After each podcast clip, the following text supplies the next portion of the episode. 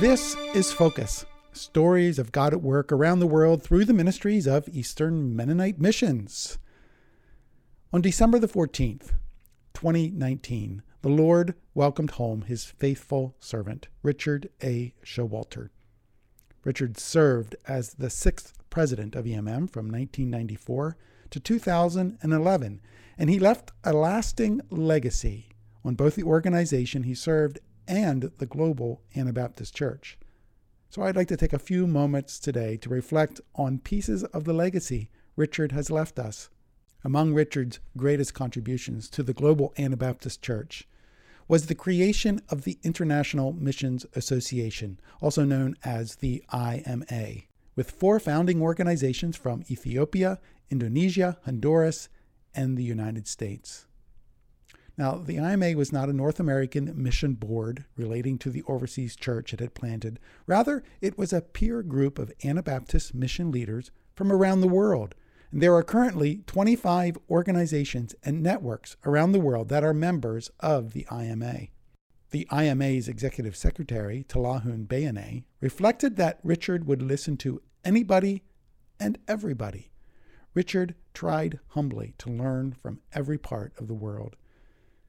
In fact, in 2008, Richard and EMM leadership took the unusual and unprecedented steps of inviting five leaders from churches in the majority world to speak into the work of EMM.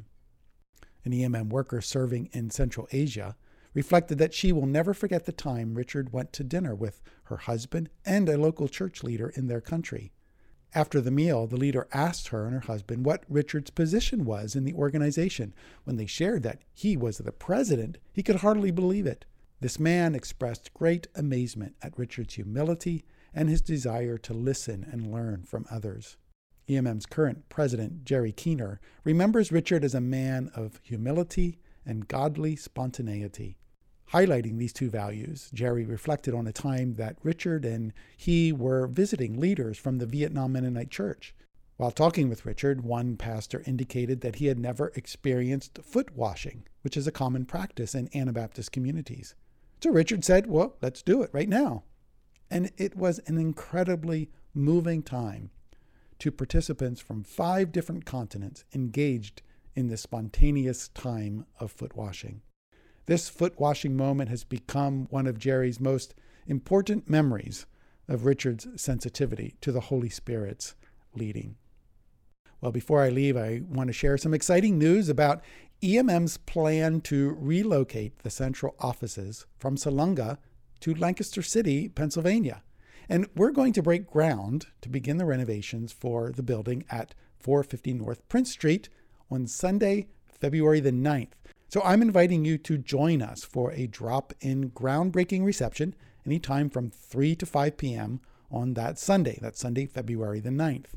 Now we'll have a brief groundbreaking ceremony at 3:30 p.m. And you can learn more about the vision, the event, and let us know you're coming by going to our website at emm.org slash 450. Now those are the numbers, 450. So that's emm.org slash 450 or you can give us a call at 717 898 2251. Thanks for listening. I'm Joe Hollinger for Eastern Mennonite Missions.